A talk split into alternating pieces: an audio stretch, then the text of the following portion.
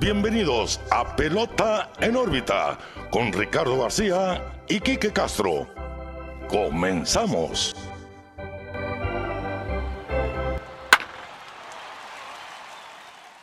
Hola, ¿qué tal amigos? Bienvenidos a una nueva emisión de Pelota en órbita, su podcast de béisbol de grandes ligas favorito porque somos enfermos por el béisbol. Los saludamos como siempre, Ricardo García. Estoy excelentemente bien acompañado como todos los lunes por mi amigo Quique Castro. ¿Qué onda, Quique? ¿Cómo andamos? Muy bien, Ricardo. Pelota en órbita 62. Hoy vamos a hablar un poquito de una división pues que la verdad nos gusta mucho. Sí. La portada ya la vieron. Quienes están en YouTube pues ya vieron mi gorra. Ahí más o menos van a saber de qué equipos vamos a hablar. Pero antes de empezar, Ricardo, quisiera invitar a nuestros amigos que nos escuchan como todas las semanas, que nos sigan en nuestras redes sociales, Pelota en órbita, Facebook, Twitter, Instagram, YouTube, donde está el contenido semanal de lo que hablamos en el programa y, claro, lo que va sucediendo en las grandes ligas. Entonces los invito a que nos sigan para que estén enterados de todo lo que andamos haciendo y, los invito también que nos sigan en YouTube para que mínimo nos conozcan las caras tantito y, y, puedan disfrutar pues el programa que lo hacemos con mucho cariño para ustedes. Así es, así que pelota en órbita en todos lados, búsquenos, suscríbanse, síganos, interactúen con nosotros, comenten, denos like, porque nos ayudan a crecer y eso es muy bien recibido, muy agradecido de nuestra parte. Así es. Este episodio, como todos, es presentado por Clínica Dental San Leo, el guardián de tu sonrisa. Pueden buscarlos vía web como clínicadentalsanleo.mx o en redes, redes sociales como Dental San Leo MX para ver su contenido. Así que guardián de tu sonrisa, Clínica Dental San Leo, patrocinador oficial. Arrancamos con el episodio número 62 entonces, Quique. Así es. Ya pasamos la sesentena el segundo. Y fue una semana quizá no de las más activas a lo que nos tenía acostumbrados esta temporada en em. cuestiones de juegos sin hit. Que por cierto, la semana pasada tuvimos dos sin hit. Así es. Esta no hubo, pero Zach Plisak llegó a la. cerca. Eh, en la séptima estuvo coqueteando con un juego sin hit ni carrera. A ver, la verdad ya, es de esperarse, ¿no? Cada semana eh, pensar de que puede venir un juego sin hit. La verdad es demasiado lo que se está viendo, el dominio del picheo Está ahí, lo hablamos la semana pasada, ¿no? El, bateo está por los suelos esa temporada. Y, lo vieron, ¿no? La publicación que lanzamos el viernes de si tu equipo está, el sábado, si tu equipo está en esta lista, alégrate, ¿no? Porque el promedio del MLB ahorita es de 232. Así es. Que va en camino a ser uno de los más bajos de toda la historia en grandes ligas. Y también eh, involucrado con esto, ligado a esto, los índices de ponches de los bateadores. Las últimas 10 temporadas han sido las 10 peores en este departamento en toda la historia del MLB. Y lo interesante, lo curioso y lo gracioso y lo triste también es que se van en orden, ¿eh? Es decir, la del 2021 es la peor, la del 2020 es la segunda peor, la del 2019 la tercera peor y así sucesivamente hasta llegar a la del 2010. Es, es, una, es un contraste muy, muy raro, Ricardo, porque y al igual que hemos visto, pues que el picheo se ha, se ha reforzado, mucho, mucho ponche. También estamos, estábamos, porque ahorita siento que ya se ha calmado un poco, mucho home run. Sí. Mucho home run. Entonces lo que estamos viendo es o home run o ponche. Es, es, lo que estamos viendo ahorita. Le podríamos decir a la era del cuarto bat. Ah, exactamente, sí, sí, sí. Mucho home run y mucho punch. Ahorita, me, por ejemplo, que, que, que, dices que los promedios bajan y todo, algo que hemos hablado. Eh, desde el episodio pasado. Por ejemplo, Mike Trout ahorita está en un slump, pero aún así batea de 350. Entonces, las estrellas siguen siendo, siendo estrellas, la verdad. Pero pues sí, al nivel general, las grandes ligas se está pasando por un mal momento ofensivamente. Y pues, a ver qué va a hacer Manfred, porque pues lo que quiere es ofensiva, cambian las pelotas, baja la ofensiva. Van a cambiar las pelotas, va a haber más ofensiva, pero picheo va a estar malo. Y ahora con los pitchers bateando también, que sí es cierto, hemos visto dos que tres ahí haciendo un buen papel ofensivo, pero son contados, a diferencia de lo que están haciendo la mayoría, ¿no?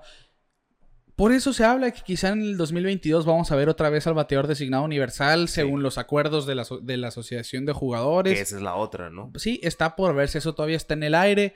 Pero realmente, para cerrar este punto con el que estamos iniciando, Kike, son solamente 22 los jugadores que están bateando de 300. 23 con Ronald Cuña siendo el que está bateando de 300 exactito en este preciso momento. 23 de los cientos y cientos de jugadores, son 25 por roster en 30 organizaciones diferentes. Así que, mira, realmente es un número muy bajo, va de la mano. También se dice, batear de 300 es estar hablando de excelencia en la caja de bateo, pero decir que solamente 23 jugadores de todos es muy poco. Hay algo ahí, hay Sí. algo ahí. Es muy, pero muy poquito. En fin, vamos a darle un poco de seguimiento a temas que hemos tocado en, en episodios pasados. Sí, sí. Me gustó mucho ver por ahí que en Twitter nos siguieron un poquito el rollo en la cuestión del señor Burns, que ya usaron ese apodo, porque la- ya tiene el récord de ponches eh, consecutivos sin dar base por bola para empezar una temporada y también en cualquier lapso en una temporada. Sí. Ya sea para iniciar, en medio o para terminar. 58 ponches sin dar base por bola. Eran 51 los de Kenley Jansen. Destrozó la marca por 7. Y ya es el, el líder de este récord. Lo que ha hecho Corbin Burns, sin duda, por Milwaukee. Impresionante. Y, Y, habla- así de fácil. hablamos al principio, cuando recién eh, empezamos, pues yo creo que es el tercer episodio que mencionamos a Burns. Sí. Eh, si, no, si no han escuchado, pues los invitamos a que escuchen los anteriores. Pero eh, lo, que, me- lo que decíamos al principio, ¿será el, eh, Burns el as de, de Milwaukee? Teníamos todavía la duda. Yo creo que después de, de 58 ponches, una base por bola, la clase de juego que está tirando, yo creo que ya se puede nombrar como, como el as de- Sí, de, Milwaukee. yo lo consideraría como un, un as en conjunto, porque lo que está haciendo Brandon Woodruff también Ah, claro, claro, claro. es excelente. Los Brewers tienen, como dijimos en aquel episodio del señor Burns, el mejor golpe 1 y 2 Sí, sí, de sí. abridores en la actualidad. Y Burns está gozando de excelente temporada general, no solamente en la cuestión del récord, porque son 34 entradas las que ha lanzado, también estuvo implicado ahí con coronavirus, no se sabe si fue solamente efecto secundario o si realmente tuvo el virus Sí. pero estuvo de baja por, do- por dos salidas técnicamente. Volvió fuerte en su última aparición y fue cuando rompió el récord. Son 58 ponches en 34 entradas, una efectividad de 1.57 y un récord de 2 y 3. Técnicamente está batallando igual que de Grom que no lo han apoyado, Sí. pero él ha hecho su trabajo. Y, simplemente la cuestión de tener un récord de ese calibre con tantos años de béisbol en, en la historia de la MLB, tener ese, ese récord de ser el único con 58 ponches antes de dar una base por bola, en cualquier lapso, ya sea para iniciar la temporada o durante, Sí. increíble. Sí, claro, es, es lo único que podemos decir, increíble. Yo creo que pues la verdad ahorita Milwaukee lo que necesita es un poquito más de ofensiva. Sí. Hablando de, de las estrellas, pues Luis Urias ha hecho un buen trabajo en el guante, también en la ofensiva se ha visto Siento bien. que los numeritos del Luis Urias, como decía el mago Septién, después del juego solamente queda la frialdad de los números, ¿no? sí, Y al final de cuentas es lo que importa, y- ¿no? y- sí, pues así por encimita sí. Pero cuando he visto a Urias en momentos muy clave, a lo mejor tiene un promedio no muy alto y demás, Sí, pero ha hecho muy buenas jugadas a la sí, defensiva. muy buenas. Ayer pegó un home run por todo el central en un juego que sí, no, no, no ganaron, pero ha tenido otros extra Hace, hace muy buena, hace muy buena química con Colton Wong. Sí, me ha gustado verdad, veo mucho que esa se llevan muy bien, eh, hacen buenas jugadas, se entienden muy bien en el campo. Eh, y, y ahorita, pues lo que necesita eh, Milwaukee es un poco más un boost ahí, porque Sí. están solo a tres juegos de San Luis. San Luis, que la verdad está jugando muy bien.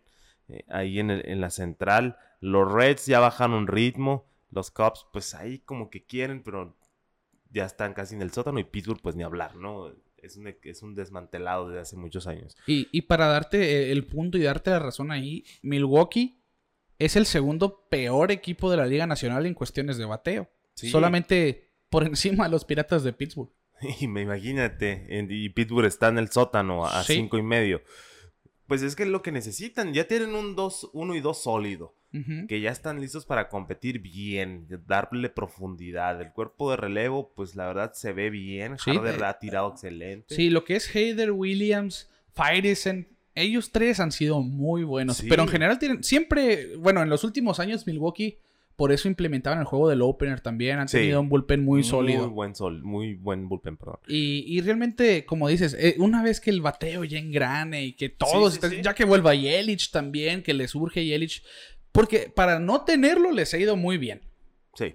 O sea, están en segundo lugar de su standing, de su división. Para no tener a Yelich, realmente uno pensaría que estarían más abajo, pero están a dos juegos y medio de San Luis en este momento. San Luis jugando contra los padres de San Diego, van abajo en el marcador. Así que de terminarse el juego así, Milwaukee estaría dos juegos de San Luis.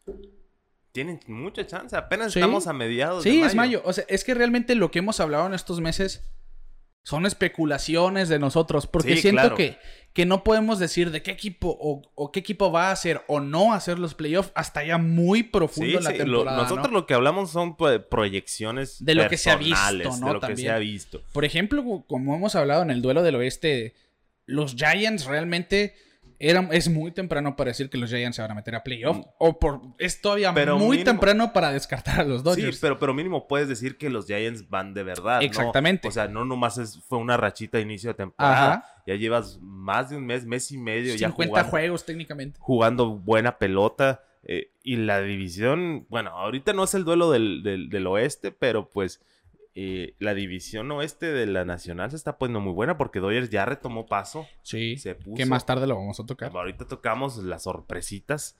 Eh, y ya que andamos hablando de las divisiones, pues el, el este de, de la nacional, pues ahí como que ya quiere agarrar un poquito de forma, Pero, ¿no? pe- pero hay que aclarar.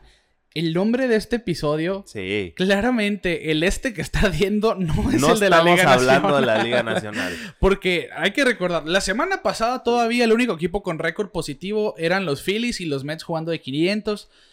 Pero los Braves, los Marlins y los Nationals hoy siguen debajo de 500. Sí. Una sorpresa total, sobre todo los Nationals, porque les han afectado las lesiones de tanto Soto que no se ha mantenido todos los días en el line-up. Strasburg no está tirando. Brad Hand ha dado asco como cerrador. asco. Y que de hecho, eh, allá había escuchado yo eh, de, de fanáticos de, de- de los mismos indios cuando estaba... Ajá. Que, que Brad Hand no era un, un relevista de, ¿Sabes? El año pasado de confianza. Han tuvo buena temporada, pero eso mismo que estás diciendo lo leía yo en Twitter. Han sí sacó el salvamento, pero se metía mucho en aprietos Sí. y los números quizá no lo decían y demás. Y ahora es, se está que es notando. contraste a lo que decías ahorita, ¿no? O sea, una cosa son los números y otra cosa es lo que ves en el campo, Sí.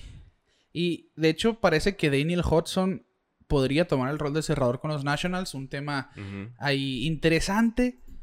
Pero Porque hoy por el- hoy, hoy por hoy, pues, pues, eh, ya quieren eh, tomar ritmo los- el este de la nacional. Sí, ya, ya está mejor que antes. Ya está mejor que antes. Seguimos al pendiente de los Mets. El indoor ya como que quiere empezar a bater otra vez. Sí. Pero igual no se está haciendo mucho ruido en Nueva York ahorita. Van en primer lugar de, de su división, como muchos lo esperábamos. De Grom se perdió su última salida. Parece ser que Sí. puede volver este, este viernes. Ojalá, porque tener fuera un, un pitcher de ese calibre, pues vaya que, que le pesa no nomás a los Mets, al béisbol en Al general, béisbol en ¿no? general. Claro, claro. Vale, vale la pena que esté sano. En fin, Kike, para cerrar el punto de Corbin Burns y los 58 ponches, pues hay otro hombre ahí que, que está también coqueteando con un récord. Porque decíamos, Burns ya tiene el, el récord de todos los tiempos en cualquier lapso de la temporada. Y ya tiene, el- pues obviamente, el récord para iniciar una temporada. Sí. Pero Garrett Cole, de los Yankees, tiene una racha activa de 56 ponches seguidos sin dar base por bola. Y a como tira Cole, la, la siguiente salida hay que ponerle la lupa encima porque sin duda yo, yo pienso que va a pasar esta racha. Sí, sí, bueno, Gary Cole eh, ya, ya era de saberse, ¿no? Ya, ya se sabe que tiene un control maestro en, en sus picheos. Lo vimos mucho tiempo con Astros. Ese, bueno, cuando estaba con Pittsburgh ya era un buen pitcher. Pero Sí, siento sí. que con Astros dio un leap, Se pulió. un paso de enorme a ser de élite y ganarse el contrato que, que le dieron los Yankees de Nueva York. Vamos a ver si rompe ese récord. Ojalá y si sea, pues para, para tener que, que hablar la próxima semana, ¿no? Y, y, en fin, al final hay gente que se enoja cuando rompen los récords, pero para eso son. Para eso son. Para eso son. Para eso son. Qui- quizá van a durar poquito. A lo que voy, ¿no? El, el récord de, de Burns duró muchos años. Duró con, bueno, Wainwright en 2013, fueron ocho años. Y solamente en lo que es una semana, Cole podría pasar este récord de, de Corbin Burns en cualquier lapso de la temporada. Sí, pero yo creo que el de Burns es más difícil. El, el- Es que el de Burns se divide en dos, ¿no? Sí, es que técnicamente... Es el al iniciar la temporada. Ajá, ese ya lo tiene. Sí, y Eh, ese, ese es el que va a estar Ajá, difícil romper. Porque aunque, aunque Cole pase eh, en cualquier momento de la temporada, el de iniciar la temporada, como dices tú, para mí también es más difícil porque todavía el pitcher no está en su ritmo o en Sí, su sí, forma. Es más normal que al iniciar una temporada estén boleros los lanzadores. Correcto. Y Burns fue todo lo contrario. Una cátedra, técnicamente. Y a mí me fascinó verlo ahora en su regreso porque está nasty, como dice. 97 millas el cutter. Pero con un movimiento, o sea, no, no, no es un correr cortito, se le mueve mucho, se le va, parece slider de 97 millas. Es un pitcher muy agradable de ver. Y Garrett Cole ya lo habíamos dicho, quizás está al calibre de un Roger Clemens si tú quieres, porque es un lanzallamas, pero muy controlado también y tiene muy buen slider y muy buena curva. Pero en fin, abre el lunes que sale este episodio, o sea, hace mañana para nosotros, hoy para ustedes que nos escuchan el lunes contra los Rangers de Texas, una de las ofensivas más titubeantes del béisbol. Pero peligrosa. ¿eh? Peligrosa, claro. Pero cuidado, puede ser que ese récord mañana mismo que sale este episodio se establezca nuevamente. Pasamos al siguiente tema entonces, Kike. Tú traes la borra de los Blue Jays por el este. Yo me fui porque yo soy, tú sabes, yo soy muy sensacionalista con los novatos y los prospectos. Unos me han quedado bien, unos me han quedado muy mal. Joe Adele el año pasado. Joe Adele. ¿Qué pasó con Joe Adele? Está en AAA. Y le está yendo bien en AAA. E, es que también, así para excusarme un poquito yo, faltó tiempo para muchos en ligas menores. Desarrollo. Desarrollo, claro. Y... ¿Pasó por AAA antes? según yo no, ¿eh? Según yo no había pasado por AAA. No, no pasó por AAA. Y ahora está en AAA. Y quizá lo veamos en algún momento de esta temporada. Yo a ver un poquito ya más trabajado, más pulido, porque. Sí, porque los angelinos lo necesitan. ya, ya que, que, realmente esté listo, yo siento que va a ser un jugador muy completo. Pero quien se proyecta como un jugador muy completo. Y yo les recomendaría a los que juegan fantasy, para que no digan que no tocamos este tema, que si está disponible en sus ligas, lo agarren.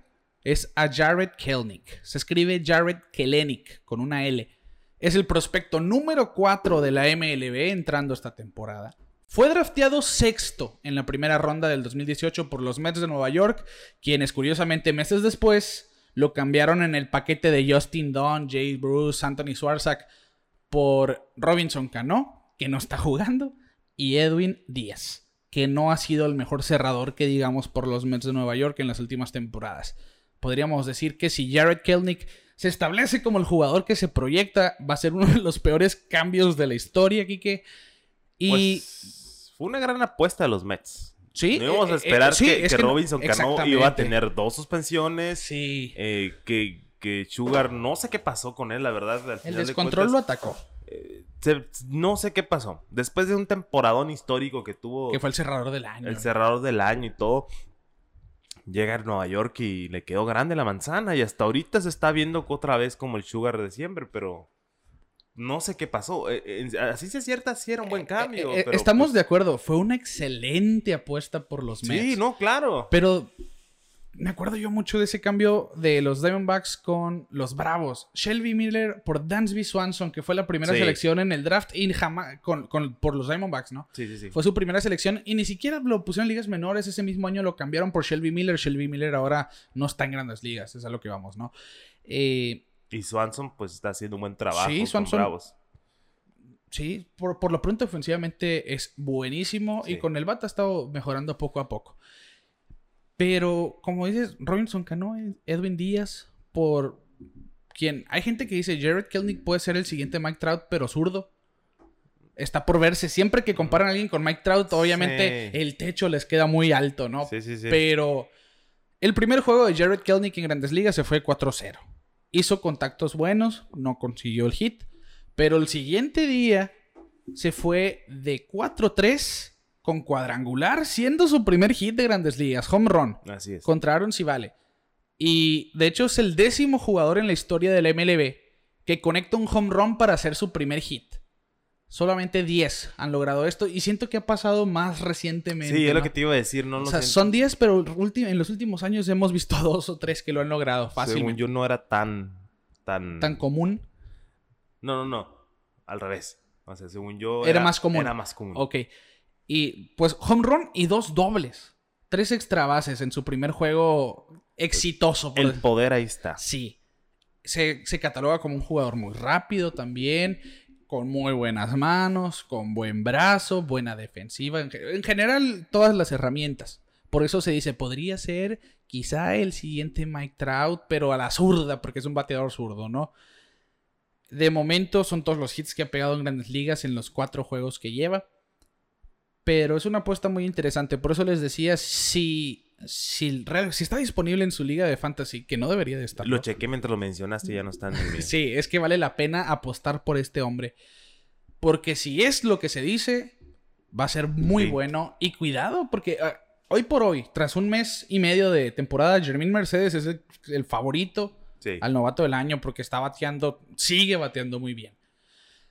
Pero si Kelnick hace de todo en los siguientes meses, le podría robar ese premio. También está a la espera la subida de Wander Franco y de Vidal Brujan. Yo que es- creo que la de Franco es la más esperada. Sí, ahorita. el prospecto número uno de la MLB. Así de fácil. Y lo necesitan ahorita. Los Rays, sí. De hecho, hoy estaba leyendo en la mañana qué necesita cada equipo para ser mejor. Y, y los Rays nomás les ponían subir a Wander Franco. Sí. Así de fácil. Sí, sí, yo no sé qué están esperando. Sí, yo, me- yo creí que iba a subir desde Opening Day. Pero los tiempos de servicio, darle un poquito de juego en ligas sí. menores, porque en Spring Training enfrentan mucho pitcher de liga menor también. Ya vimos con Bobby Dolbach, porque últimamente ha estado bateando mejor. Sí. Pero después del Spring Training que tuvo, nosotros apostamos a que Bobby Dolbach iba a ser el favorito, el novato del año en la Liga Americana. Y no. Batea a duras penas de 200. Apenas lleva. En las últimas dos semanas ya está bateando, ya tiene Sí, cuatro en, home en runs. los últimos juegos, ah, en los últimos creo que 10, estaba tirando para 300 y cacho. Está desquitando ya. Sí. Pero ha decepcionado al principio de esta temporada. Vamos a Y ver no si... le están poniendo mucha presión, ¿eh? La verdad lo tienen hasta abajo del line-up. Sí. le están dando Eh, sus y- turnos. eh, Eso es lo que me alarma a mí. Es noveno bat, normalmente. Sí, sí. O Y, sea, y se poncha mucho, que es lo que hablábamos también cuando hicimos estas comparaciones de los años, no sé si te acuerdas. sí, sí, sí. El primer año y el segundo de George. Ya pasó el primero de Bobby Dolbach. A ver si puede igualar esas cifras del segundo año de Mm, George. No creo. Hasta ahora mm, todo ha sido malo en ese sentido. Sí, sí. En fin, los Mariners no nomás contaron con Jared Kelnick haciendo su debut ese día, porque subieron a, Logan Gilbert, que es el prospecto número 27 de grandes ligas, y el número 4 en la organización de Seattle, que se llevó la derrota en su primer juego, pero recibió cuatro carreras en cuatro entradas, solamente cinco hits, y cinco ponches sin dar base por bola. Demostró buen control, tenía buena velocidad, correr de 95 millas promedio, que se está viendo más eso de, en vez de la recta de cuatro costuras así derecha, con, con movimiento, rectas Sí. cortadas y altas velocidades, un buen slider. Que eso fue a mí lo que me dejó a desear. Sabemos que tiene la, la recta, el quarter, el slider y el, y el cambio, y no tiró cambio, tiró solamente dos lanzamientos en esta actuación, se notó. Pero los marineros tienen un futuro A ver, muy brillante. La, la cosa, así como digo yo, los Marlins, perdón, los Mets siendo los Mets, Marineros también tienen la mala costumbre de no quedarse con sus eh, superestrellas. Un saludo a Ken Griffey Jr. Eh, pero tienen, eh, tienen esa también famita de... Pero fuera de King Griffey y después Ichiro Suzuki, siento que los Mariners no han tenido un jugador superestrella. Alex Rodríguez, No, pero son de la misma época que Griffey, es a lo que voy. Bradley Johnson. Ichiro fue el último. Así siento yo que Ichiro fue su última superestrella. Pues sí, Después- puedes decir eso. Porque Kyle Seager cuando llegó se esperaba ser un jugadorazo. Y es un muy buen Es jugador. un buen jugador. Pero no a ese nivel. Sí. No a ese nivel. Y bueno, hablando de Kelnick y de Gilbert, fue la tercera vez desde que se hacen los rankings de prospectos, o sea, se, en el 2004 antes se sabía que ciertos equipos tenían muy buenos jugadores, pero después Baseball América y la misma MLB empezaron a hacer, ah, bueno, pues los mejores 100 prospectos Sí. del béisbol. Eso inició en el 2004 y desde que se hace esto, es la primera vez que dos que están en el top 100 de prospectos del MLB debutan para el mismo equipo en el mismo juego.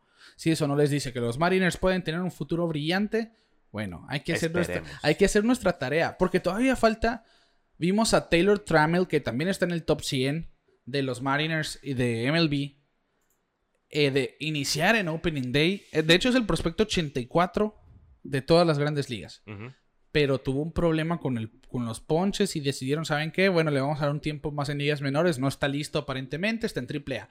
Falta Julio Rodríguez, decíamos, está en clase A superior en este momento, pero se espera que llegue el año que entra o a finales de este. Y, es uno de los más esperados, de hecho también eh, es el número 5 de grandes ligas. Los marineros de Seattle tienen el prospecto número 4 y el número 5 del top 100 del MLB.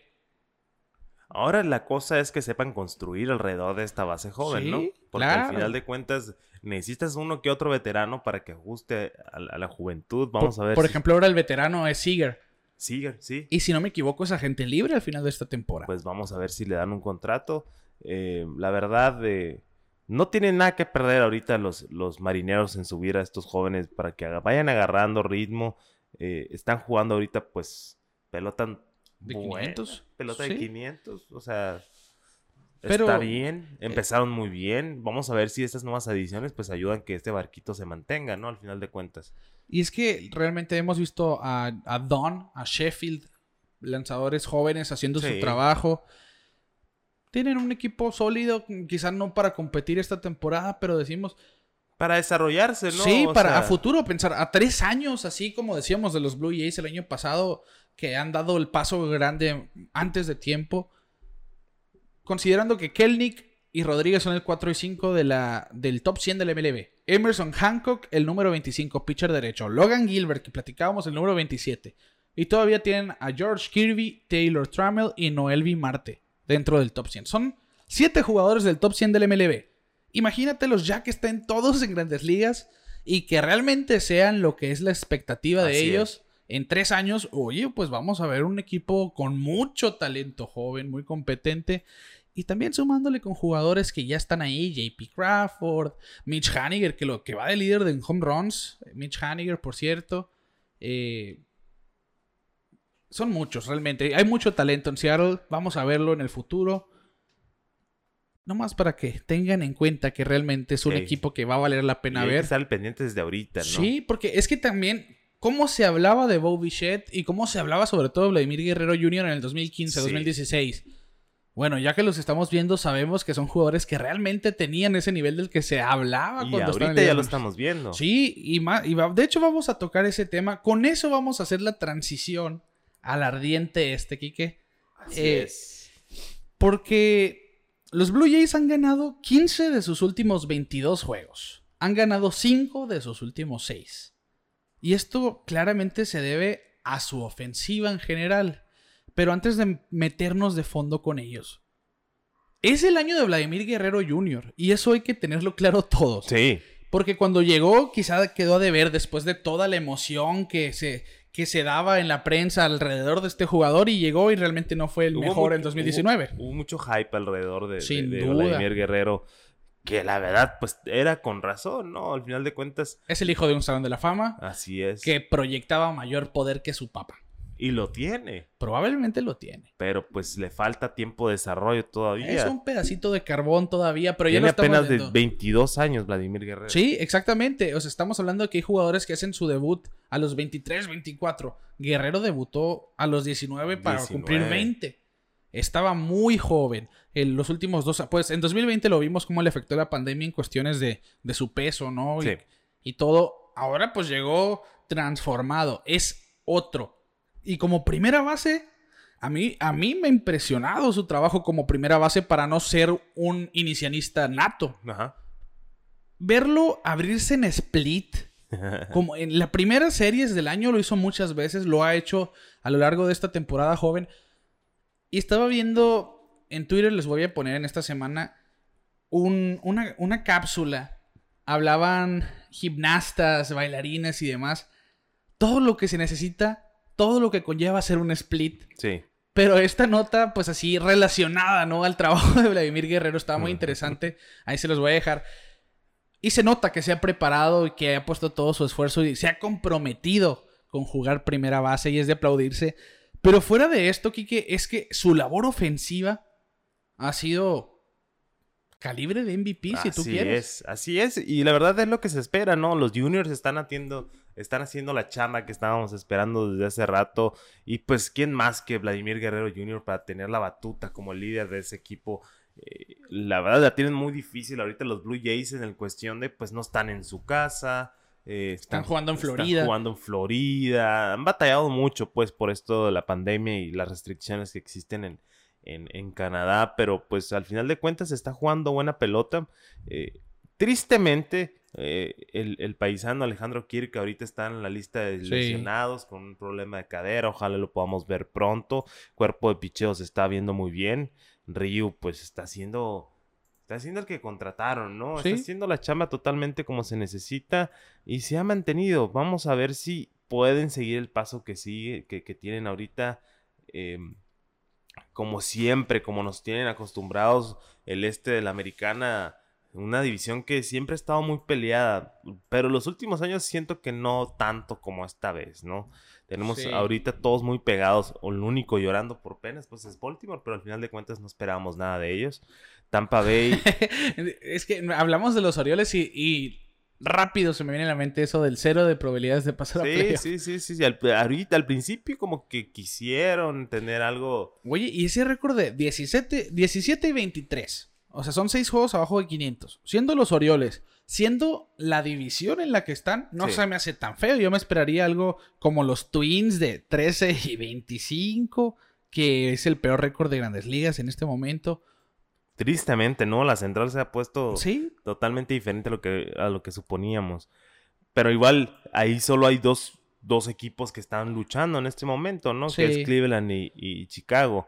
Eh, la central pues siempre, ya lo hemos mencionado que no siempre es la más competitiva, vaya, pero el este, aquí tienes a cuatro equipos que fácilmente pueden estar en playoffs. Y, va a estar muy interesante. La temporada en este momento, Boston tiene la división, 25 y 17, que es el mejor récord de la americana empatado con los Atléticos de Oakland.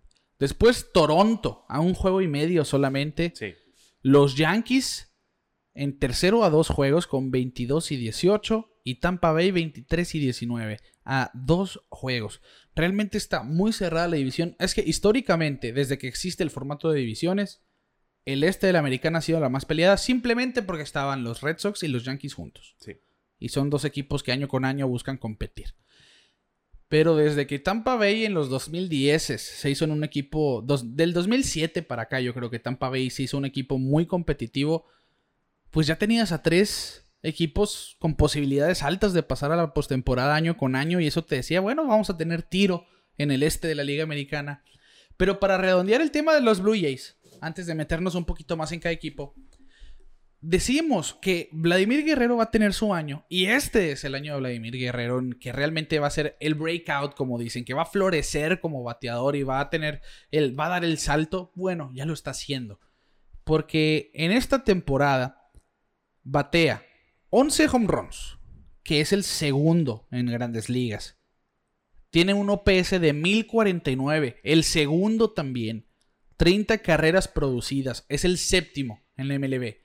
27 bases por bolas, eso es lo que más me impresiona a mí, tiene disciplina. El quinto de las grandes ligas, promedio de 319, el décimo tercero y un OVP, un promedio de envasado de 440, que es el tercero de la MLB.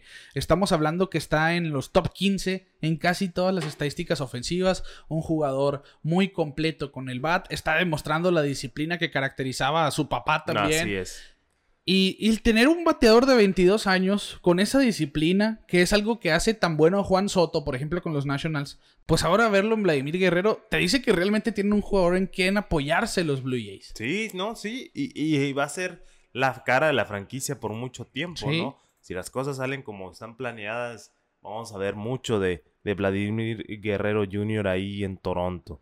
Y como dices, 22 añitos, ya teniendo mejoras, tercer año en la liga la verdad, pues yo siento que, va por buen camino. Ojalá y se pueda mantener sano y que se mantenga en forma, porque la verdad eso es lo más importante. Porque ahí es donde se ve más la diferencia. Sí, que realmente su, cambio físico, de, y ya lo dijo, menos es más. Menos peso es, es más habilidad para él. Más agilidad, más movimiento. Sí, se siente mejor, se ve mucho mejor. Y aquí lo más impresionante es que en grandes ligas no hay nadie que se haya puesto en base más veces que Vladimir Guerrero. Él, es el jugador del 2021 que más veces se ha logrado envasar. 72 veces hasta hoy 16 de mayo. Bueno, ahí está. Un jugador de 22 años se ha envasado más que nadie en grandes ligas. Lidera a los Blue Jays en todas las estadísticas ofensivas. Bo Bichette ahí haciendo mancuerna con él. 9, cuadrangulares, 25 producidas, 2.75 promedio. Grichuk, Simeon han hecho muy buen papel. George Springer que no ha podido estar sano. Pero ya que se, una vez que George Springer termine de acoplarse a este equipo, realmente los vamos a ver pero muy peligrosos. Va a ser la explosión ofensiva. Yo, yo no, si yo tuviera que enfrentarme a los Blue Jays en playoff, estaría muy asustado. Sí, Springer es muy peligroso en playoff. Sobre todo en los playoffs. Springer es peligroso en todo momento, pero en los playoffs es de lo más clutch que existe en grandes ligas. Y sin dudas, esa ventaja que tienen los Red Sox de juego y medio con los Blue Jays, de dos con los Yankees y los Rays, no es garantía. No, no es nada realmente. en, en dos días te cambia todo el panorama, ya lo hemos visto. Porque son, como decíamos, han ganado 15 de sus, dos, de sus últimos 22 juegos los Blue Jays. Los Yankees que empezaron dando lástima, que no habían estado con récord debajo de 500 por tantos años y demás bueno, están de regreso como el equipo neoyorquino que conocemos. Y en gran parte, aparte de que Kluber está siendo un gran pitcher, sí. Cole está haciendo su trabajo. Técnicamente los demás no han sido los mejores lanzadores, pero les ha bastado para ganar juegos.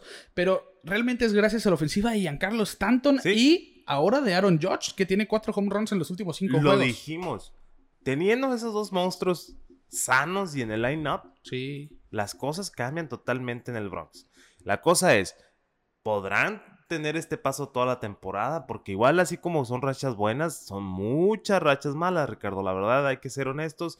Eh, no, son, no son tan constantes en cuestión de salud y, suelen caer en slumps muy feos. Entonces, la base de la ofensiva de Nueva York son esos dos.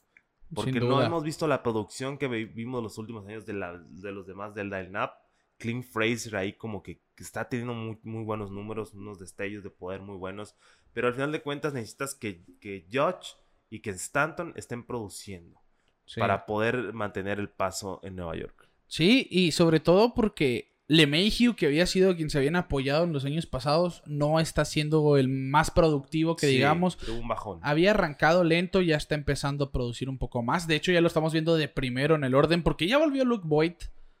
Qué curioso, béisbol moderno. Segundo bat, Luke Boyd, que fue el campeón homeronero de la temporada pasada. George, bateando de 2.98, decíamos, pues ya tiene 12 cuadrangulares empatado en el liderato. Giancarlo Stanton tuvo una de las mejores rachas que para cualquier jugador en esta temporada. Que momento importante que tuvo, momento importante que resolvió. En la semana vimos a George que entró de bateador emergente y conectó un run de tres carreras para ganar el juego. Se les están dando las cosas y eso es bueno porque te está dando espectáculo. Estamos viendo un este muy competitivo, muy atractivo, que nos va a seguir dando de qué hablar porque como, como vemos que está cerrada la este de la Liga Nacional, todos con récords pues mediocres en parte, porque Atlanta con récord negativo está a dos juegos de los Mets en el primer lugar. Sí. Bueno, el este del América ha sido todo lo contrario. Todos están jugando excelente pelota salvo los Orioles. O sea, los Rays con récord de 23 y 19 bien podrían ser el líder en el este de la Liga Nacional o empatados en el centro de la Liga Nacional. Y eso que Tampa también como que tuvo un bajón eh, significante, ¿no? Eh, la falta de Snell, la falta de Morton. Pues ahí pensamos que más o menos eh, iban a mantenerse a flote, pero la verdad ¿qué les vamos a decir? No, son los campeones de la americana y por algo llegaron así sin tantos nombres fuertes, ¿no? Y ahorita están haciendo muy buen trabajo. Vamos a ver qué, qué es lo que sigue, Ricardo, porque la verdad, pues apenas estamos a mediados de mayo. Queda mucho béisbol, sí. pero las cosas están poniendo muy buenas en el este. Sí, los equipos apenas llevan, ¿qué? 42 juegos máximo, entre 40 y 42 juegos la gran mayoría. Y estamos viendo unos standings como los vamos a ver toda la temporada, muy cerrados. Se van a definir en las últimas dos semanas de esta temporada. Sí. Así que va, a seguir siendo una temporada muy competitiva, como dijimos desde Spring Training y como lo vimos en el centro de la Liga Nacional el año pasado, pues lo que es el centro de la Liga Nacional precisamente y el este de la Liga Americana valen la pena más que las demás en, en esta cuestión de que cualquier equipo está en la pelea. Porque el este de la Liga eh, Nacional, pues lo estamos viendo, o sea, y lo hemos dicho, es muy atractiva porque los cinco equipos son buenos dentro de su... Tienen sus detalles todos, como los Marlins, que parece que no están listos y demás. Pero ves los juegos de los Marlins y se ponen al tú por tú con cualquiera. Pues. Claro. Y vale la pena, pues, destacar estas dos divisiones. La centro de la Liga Nacional, porque incluso los Cubs, con su récord negativo, en este momento están jugando mucho mejor que cuando iniciaron la Sí. temporada. Están empezando a engranar los, Sí, las sí, piezas. Las- los nuevos integrantes y, Sí. y pues los que tomaron la batuta de otros que se fueron, ¿no? Así es. Cincinnati, que se puso en una de las peores rachas negativas, parece que también está back on track, como se dice, están de regreso en, en la columna de las victorias. Los Brewers y los Cardenales realmente van a ser los que van a estar encima del cuadrilátero ahí dándose con todo. Esas series valen por mil. la de San Luis sí. contra Milwaukee, las victorias ahí van a pesar un mundo. No, y, y- y ya le hemos dicho también que, que esa división ha sido de las más fuertes en los últimos años, sí, que se definen en el último día, juego 163 y demás. O sea, realmente es, y- es- es- es pelea cerrada ahí. Y el oeste, que ya lo hablamos en, en, en- en episodios anteriores, eh, del oeste de la Nacional también ya no es un juego de dos, ¿no? Yo creo que San Francisco Se metió esa se ecuación. metió a esa ecuación, pero de manera contundente. Ojalá y, y puedan mantenerse eh, igual así con perfil bajo, ¿no? Sí, o sea, a- con las, sus mismas Es lo que más me impresiona de San Francisco. Que son los mismos de siempre, casi, casi. Johnny Cueto está haciendo un buen trabajo. El picheo es lo que los ha ayudado sin Sí, duda, sí, porque claro. ya no está Garner, obviamente pues Lincecum ya no era Lincecum, pero ya no están esos nombres, es a lo que voy. Sí, sí, Eh. Que realmente en los últimos años era Garner, Matt Kane en algún momento, y no tenían un picheo abridor, así que dijeras tú muy sólido, pero siempre fue un equipo que hacía bien su labor monticular. Ahora lo que estamos viendo de Wood, de Sclafani, de Kevin Gossman sobre todo, excelente y por eso están donde están y siento yo que sí va a ser un rival seguido, pero de eso hablamos el episodio pasado, así que no nos vamos a meter de mucho en eso. A como está el este ahorita, que a lo que hemos visto, yo te voy a preguntar a ti. ¿Cómo piensas que va a terminar esta división? Al principio los dos teníamos a los... Bueno, yo tenía a los Yankees ganando la división. Los dos los dos teníamos a los los Yankees. Yankees. Y tú tenías a los Blue Jays y a los Red Sox de Comodín, si no me equivoco. Yo tenía los retos, no me acuerdo el comodín, el otro comodín. Yo tenía a los Blue Jays de, de Comodín ahí y el otro lo tenía en el oeste. No, yo creo que eh, según yo puse a Minnesota y, Boston de Sí, comodín. ok, bueno. Ahora yo, yo sin duda tengo a los dos comodines saliendo de la Liga Americana. A lo que he visto en esta temporada. Yo pienso, así como está el orden de, de standing ahorita, Así tal cual. que así es como va a terminar la temporada. ¿Te imaginas un juego de comodín? Yankees, Red Sox. No, no una. Antes el comodín pasaba a la serie divisional directo. Sí. Ahora ese juego de wildcard, imagínate esa emoción de un vida o muerte entre los rivales que se odian a muerte. Ahora, hoy, Ajá. 16 de mayo, siento que los Red Sox van a ganar la división Ok. y que Blue Jays y Yankees se van a enfrentar en el en el Comodín. el comodín. Pudiera ser, pudiera ser. A como veo ahorita las cosas, como decimos, estamos proyectando, no somos adivinos, ya saben que no somos buenos para las predicciones, pero Bueno, el año pasado le pegamos al campeón, pero bueno, era alguien sí, muy- no sí, tenía sí. mucha ciencia, ¿no? Ajá. O sea, al final de cuentas, eh, ya, ya estaba más cantado que otra cosa desde el principio de temporada. Pero siento que así podría quedar. Es más, vamos a poner los Yankees en segundo lugar. Ok. Con Toronto en tercero y los dos se van a enfrentar en el Wildcard. Podría ser. Pero sí, sí puede ser eso que dices tú, que, que los dos comodines sean del, de la americana. Yo no me voy a comprometer a decirlo ahora. Yo voy a decir, quien gane entre los Yankees y los Red Sox, su serie del año, en- o sea, Ajá. quien gane entre Red Sox y Yankees sus Sí. juegos entre sí, Esa es otra porque no se han enfrentado. en ¿no? junio se enfrentan por primera vez.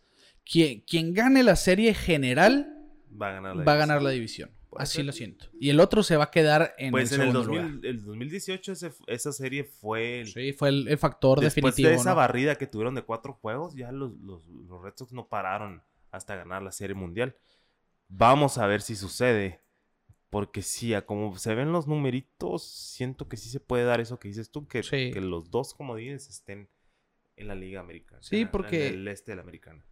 Cleveland, la ofensiva de Cleveland del año pasado fue mala, ahora sin Lindor no ha sido buena para nada tampoco. Kansas José City Ramírez. cayó de manera Sí, contundente. Kansas City en mayo ha ganado como dos juegos, si no me equivoco. 2-8 en los últimos 10. Sí, han dado asco los Royals en mayo. Realmente han sido una lástima. Su diferencial de carreras ya se fue negativo. Menos 30. Menos 30.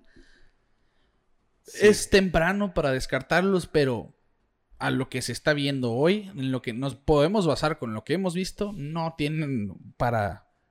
No tienen con qué llegar Quien me lejos. está ¿no? llamando muy la atención ahorita es Houston. Sí. Houston está jugando buen béisbol. Sí. Muchas gracias, Dusty Baker, por existir. Pero eh, eh, Houston pues está cayendo bocas, ¿no? Al final de cuentas ya está quedando atrás todo el escándalo. Seis juegos al hilo.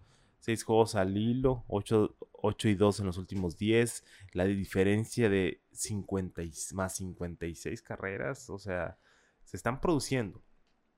Vamos a ver si les, si les alcanza el caballo. Ya están a medio juego de, de Oakland, que no es cosa fácil decir eso, porque la verdad Oakland ha jugado un excelente béisbol. Y mm, se están poniendo muy interesante la liga en general, la verdad.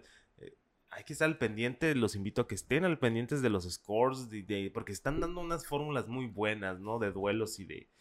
Y ya, ya viendo hacia el playoff apenas en mayo, yo sé que es muy, muy pronto, pero es parte de no estar nosotros haciendo escenarios Sí, en la sí. cabeza. Y al final de cuentas, yo creo que los, los contendientes serios y los que van a durar hasta el final se dan después del, del All-Star Game. Entonces, vamos a ver, vamos a ver qué sucede, Ricardo. Y es que realmente los Astros han hecho muy buen papel ofensivo, sobre todo tienen, son líderes en promedio de bateo, son segundos en OPS en cuestión de equipos y en picheo tienen la quinta mejor efectividad de la liga americana, así que hace un equipo muy completo con talento joven, sobre todo en cuestión de su staff de picheo, porque ya no tienen a Cole, Verlander no está, Zach es el único realmente experimentado, Lance McCullers ha hecho un trabajo muy bueno desde su regreso, ahora que está sano. Christian Javier y compañía. Ryan Presley es uno de los mejores cerradores del béisbol. Realmente los Astros tienen un staff para llegar lejos. El año pasado llegaron con récord negativo a los playoffs, hay Sí. que recordar eso. Y aún así casi se cuelan a la Serie Mundial. A nada. Demostrando que tienen el equipo para competir. No Sí, importa el sí. panorama, no importa sus- su pasado, que obviamente están manchados, pero pues como dijimos el episodio pasado, ellos tienen que tratar de callar bocas con su juego. Y, como dices, haciendo. el factor de Dusty Baker aquí juega un papel muy importante. Muy importante. Quiero mucho a Steve Baker. Y, y es que realmente es un hombre de mucha pelota. No, es un hombre que cambia un equipo. Es una ¿no? mente de béisbol tremenda, tremenda, tremenda, que la verdad se merece el respeto de todos. Y yo creo que, que eh, la simple presencia de Dusty Baker en ese, en ese equipo da mucho. Da mucho a los jugadores, muchas enseñanzas. Y los trae ahí. Ahí los trae y va a estar en el duelo. La verdad, ojalá y lleguen a playoffs. Vamos a ver qué sucede con los Astros. Se está poniendo muy interesante el oeste también de la americana. Sí, ya se le están pegando a los Atléticos de Oakland. Solamente medio juego de diferencia a pesar de esa racha de 15, 14 juegos. No recuerdo cuántos fueron de los Atléticos de Sí. Oakland. Bueno, los Astros de Houston están pisándole los talones ya. Y no, no, es- no es sorpresa porque ya se- siempre se ha hablado del staff de los Astros. A pesar de no tener a Springer, Jordan Álvarez está siendo uno de los mejores bateadores de grandes ligas. Y vamos a seguir viendo Astros, lo queramos o no, como un equipo Sí, competitivo. ahí van a estar. Así es. Y para cerrar este episodio, nos vamos al último tema. Mencionabas a los Dodgers de Los Ángeles anteriormente, Sí. que estaban dando pena cuando hablamos de ellos en los últimos dos episodios. Están jugando muy mal. Estaban jugando pésimo. Bueno, parece que ya le dieron la vuelta a esa hoja, están de regreso al equipo que conocíamos, que tiene muy buen picho abridor. Bauer ayer lo hizo excelente. Kershaw, no, en sus últimas dos salidas no ha sido el mejor, pero bueno, tienen un staff muy completo para compensarlo, ¿no?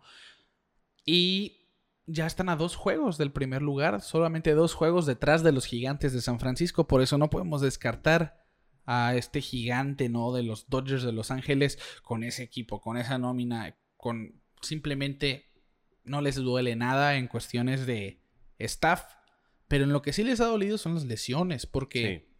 Cody Bellinger, Cody Bellinger no sabemos cuándo va a volver. Eh, luego se acaba de lastimar a AJ Pollock. Y la última baja fue la de Corey Seager. Ayer recibió un pelotazo en la mano que le fracturó. Muy importante esa baja, la verdad. Sí, Corey Seager sin duda era uno de los pilares de la ofensiva en este momento por los Dodgers. Justin Turner ha sido su mejor bateador porque Mookie Betts no ha sido tan productivo. Está empezando a batear un poco más. Pero se habían, ah, se habían recargado más en su picheo que en su ofensiva Sí. últimamente. Y quizá esto no es lo más importante que tengamos que hablar de los Dodgers, porque habíamos No. hablado de mi enojo por Albert Pujol siendo dejado en libertad por Así los es. Angels.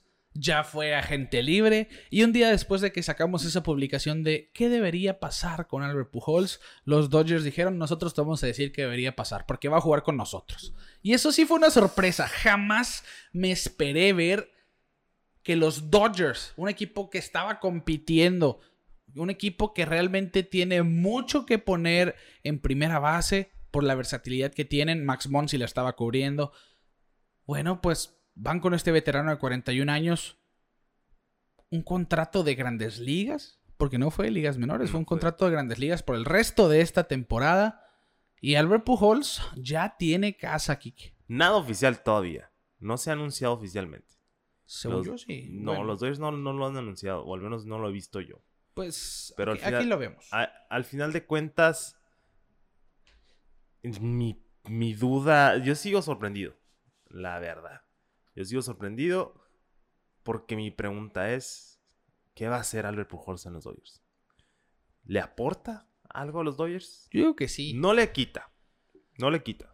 Pero le aporta en verdad al Pujols a los Dodgers de Los Ángeles. Por ahí leí un, un mal con, un mal comentario con un poquito de veneno que al fin Pujols se va a ir al lado bueno de Los Ángeles. eh, o al lado bueno de California. Pero sí me entra la duda, Ricardo. O sea, todavía se puede manejar en el guante. Eso sí, sí. No podrá ser el más hábil, pero todavía se defiende en la primera base. Lo jugó todavía hace poco con, con los angelinos. Eh, la ofensiva es lo que me preocupa. Se podrá defender en el plato. El oeste no es fácil. El oeste de la Nacional, ya lo hemos dicho. Va a meterse a un tiro. Tal vez le, le- le ayude eso, ¿no? Pero es eh, la competitividad y ese Sí. ambiente, ¿no? Pero sí está entrando a la división más difícil en picheo de, esa, de, esta, de, de esta liga, la Liga Nacional, probablemente, ¿no?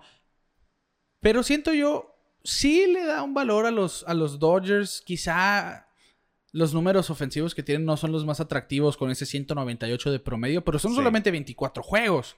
Es a lo que voy. Hay muchos jugadores Porque que están bateando así y jamás los van a bajar y demás. Sí, Aquí la diferencia es que Pujols está en su último año de contrato y como decíamos desde el principio de la temporada, los Angels estaban en, en un papel, en un lugar muy complicado porque ya no tenía cabida Pujols en Los Ángeles. lo que está haciendo Jared Walsh y lo que está haciendo juego. Ohtani. Sí, o sea, le están dando más no, juegos. no le vas a quitar el BD a Otani para dárselo a No, no, Pujols no, y no, le van a quitar la primera Walsh para dársela a Pujols. Eso yo lo entiendo. Hoy lo vimos cómo le dio la victoria a Otani a los, a los Sí. angelinos en un juego, tremendo juego. Simplemente Otani y Walsh, desde que subió en septiembre, nadie tiene más carreras producidas que él.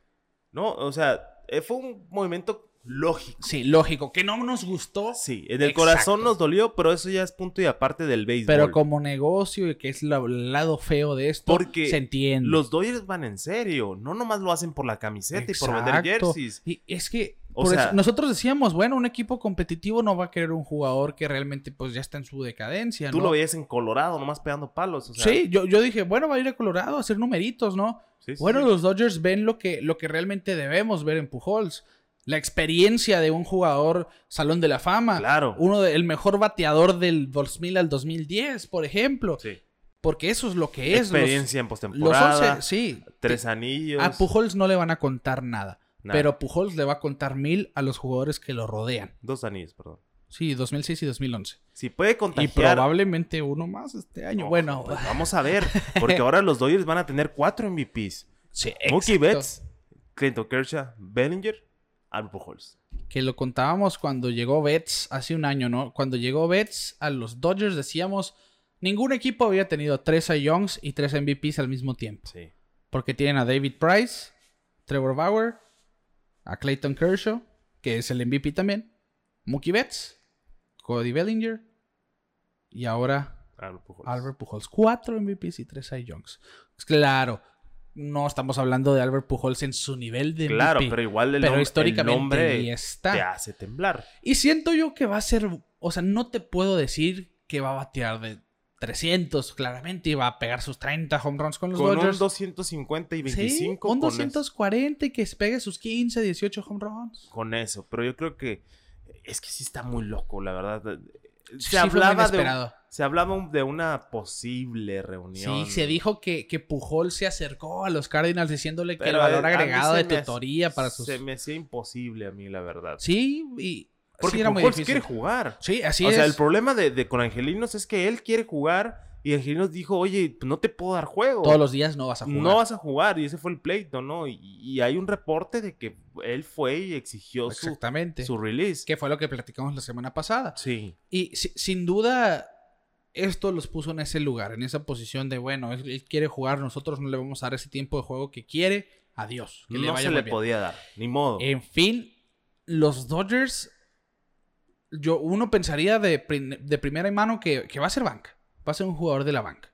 Y quizá un rol de emergente, un rol de cuando descanse el primera base y demás. es que no sabemos, pues. pero- Al final de cuentas no sabemos. Como, como, como pusimos en Twitter, que yo redacté ese tweet, de los Dodgers tienen mucha versatilidad. Todavía no se lastimaba Seager, Ujú. pero Max Monsi podía jugar segunda, incluso tiene experiencia en los Sí. jardines, con Pollock lastimado. Sí, sí, sí. Ahora que se lastima Seager, esa posibilidad cree, crece un mundo. Ahí vamos a ver cómo Dave Roberts Exactamente. saca la casta como manager. Mira, yo te voy a decir, Gavin Lux va a jugar shortstop, Ajá. Max Monsi va a jugar segunda y Albert Pujols va a jugar primera base. Quizá como octavo bat, pero va a ser primera Sí, base. claro. A ver, y ahora en lo que llegan los demás, lo ¿no? siguiente.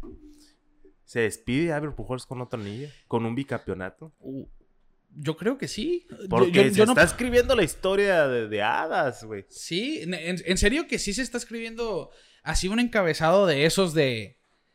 Bueno, llega la leyenda después de que lo, lo sacaron por la puerta de atrás Sí. y llega y hace su papel. Porque cuántas veces no hemos visto que llega un veterano para darle ese valor de la experiencia a un equipo contendiente, Claro. ¿no? Que Porque eh, la verdad, así pensando, el más veterano de los Dodgers, ¿quién es? ¿Turner? Turner, quizás, sí, Turner y Price. ¿Y Price? Sí. Imagínate.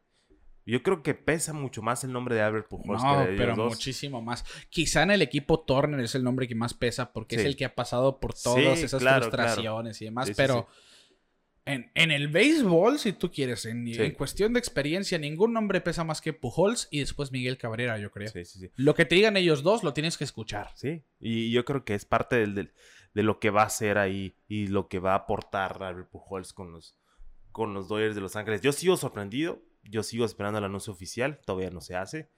Está solo por, por sources. Sí, el, el equipo todavía no lo hace oficial, a pesar de que en la página de Dodgers sí está la nota de que ya hay un acuerdo, pero el equipo Pero no ha dicho no ya. Albert Pujols está con Entonces, nosotros. si Albert Pujols accedió a estar en los Dodgers de Los Ángeles es porque va a jugar Sí, y hay que esperar, o sea, hay que esperar lo mejor, la verdad. Gana el béisbol teniéndolo en el campo y, y pues sigo sorprendido. la va a ser buen papel. Yo digo que va a ser... Ojalá y sí. A o lo sea, mejor no es el más productivo, pero de que va a tenga- beneficiar el ley, lo va a beneficiar. Que, que saquen él eh, la competitividad. Porque la verdad, eh, con Angelinos no tuvo chance de competir en ambientes tensos. Solamente una vez llegaron a una playoff. vez que a una playoffs. O sea, vamos a ver. Hay que, hay que estar al pendiente. Sí, con... mientras yo esté en pelota en órbita, Pujols va a ser alguien que va a estar en, nuestro radar, no te preocupes. Sí. Y, en fin, mira, me pone contento porque Pujols tiene que retirarse jugando. Pasa Sí, lo que pasa. claro. Él se tiene que retirar jugando. Pero todavía no sabemos si se va a retirar. Esa es otra. Exactamente. Esa es otra. Esa es la otra, porque Javier Molina también dijo, bueno, yo me quiero retirar junto con Pujols, Pujols lo dijo, yo me quiero retirar junto con Javier Molina, les queda un año de contrato a los dos, porque firmaron por un año técnicamente ahora Pujols con los Dodgers y Javier Sí. Molina con los Cardenales. Pudiera ser el último viaje de estos dos, pero a mí sí me gustaría verlos que... Qué mejor que se retiran juntos en San Luis, lo veo imposible, pero en una temporada completa, los dos Sí, que el rol de Pujol sea completo, o mínimo que juegue la gran mayoría de los juegos. así es. Pero bueno, Pujols está con los Dodgers, cuatro MVPs, tres Cy Youngs en, esa, en esta organización. Y vamos a llegar al final de este episodio aquí que el este de la Liga Americana sin duda está, pero muy caliente. Vale la pena ver los juegos día con día. Porque llegamos a ver juegos donde nomás uno no ganaba en esta división y, eran los Orioles porque estaban jugando contra los Yankees. Pero todos están ganando. Todos tienen ganas de llegar a postemporada. Son muy atractivos todos los equipos, salvo los Orioles en este momento, en esta división. Así que por eso son el tema central de este episodio. Quique, vamos a llegar entonces a despedirnos a nombre de Clínica Dental San Leo. Les recordamos que nos sigan en redes sociales como Pelota en órbita en todas partes, Twitter, Facebook, Instagram. Suscríbanse a nuestro canal de YouTube para vernos, interactúen con nosotros, comenten en cada una de nuestras redes sociales. Suscríbanse también a las plataformas de audio digital como Spotify, Google Podcast, Apple Podcast, donde ustedes quieran nos pueden encontrar, escuchar y ver. A, nombre de Clínica Dental San Leo, el guardián de tu sonrisa, de Quique Castro, un servidor Ricardo García, les decimos, el este está ardiendo y nosotros nos vemos fuera de órbita.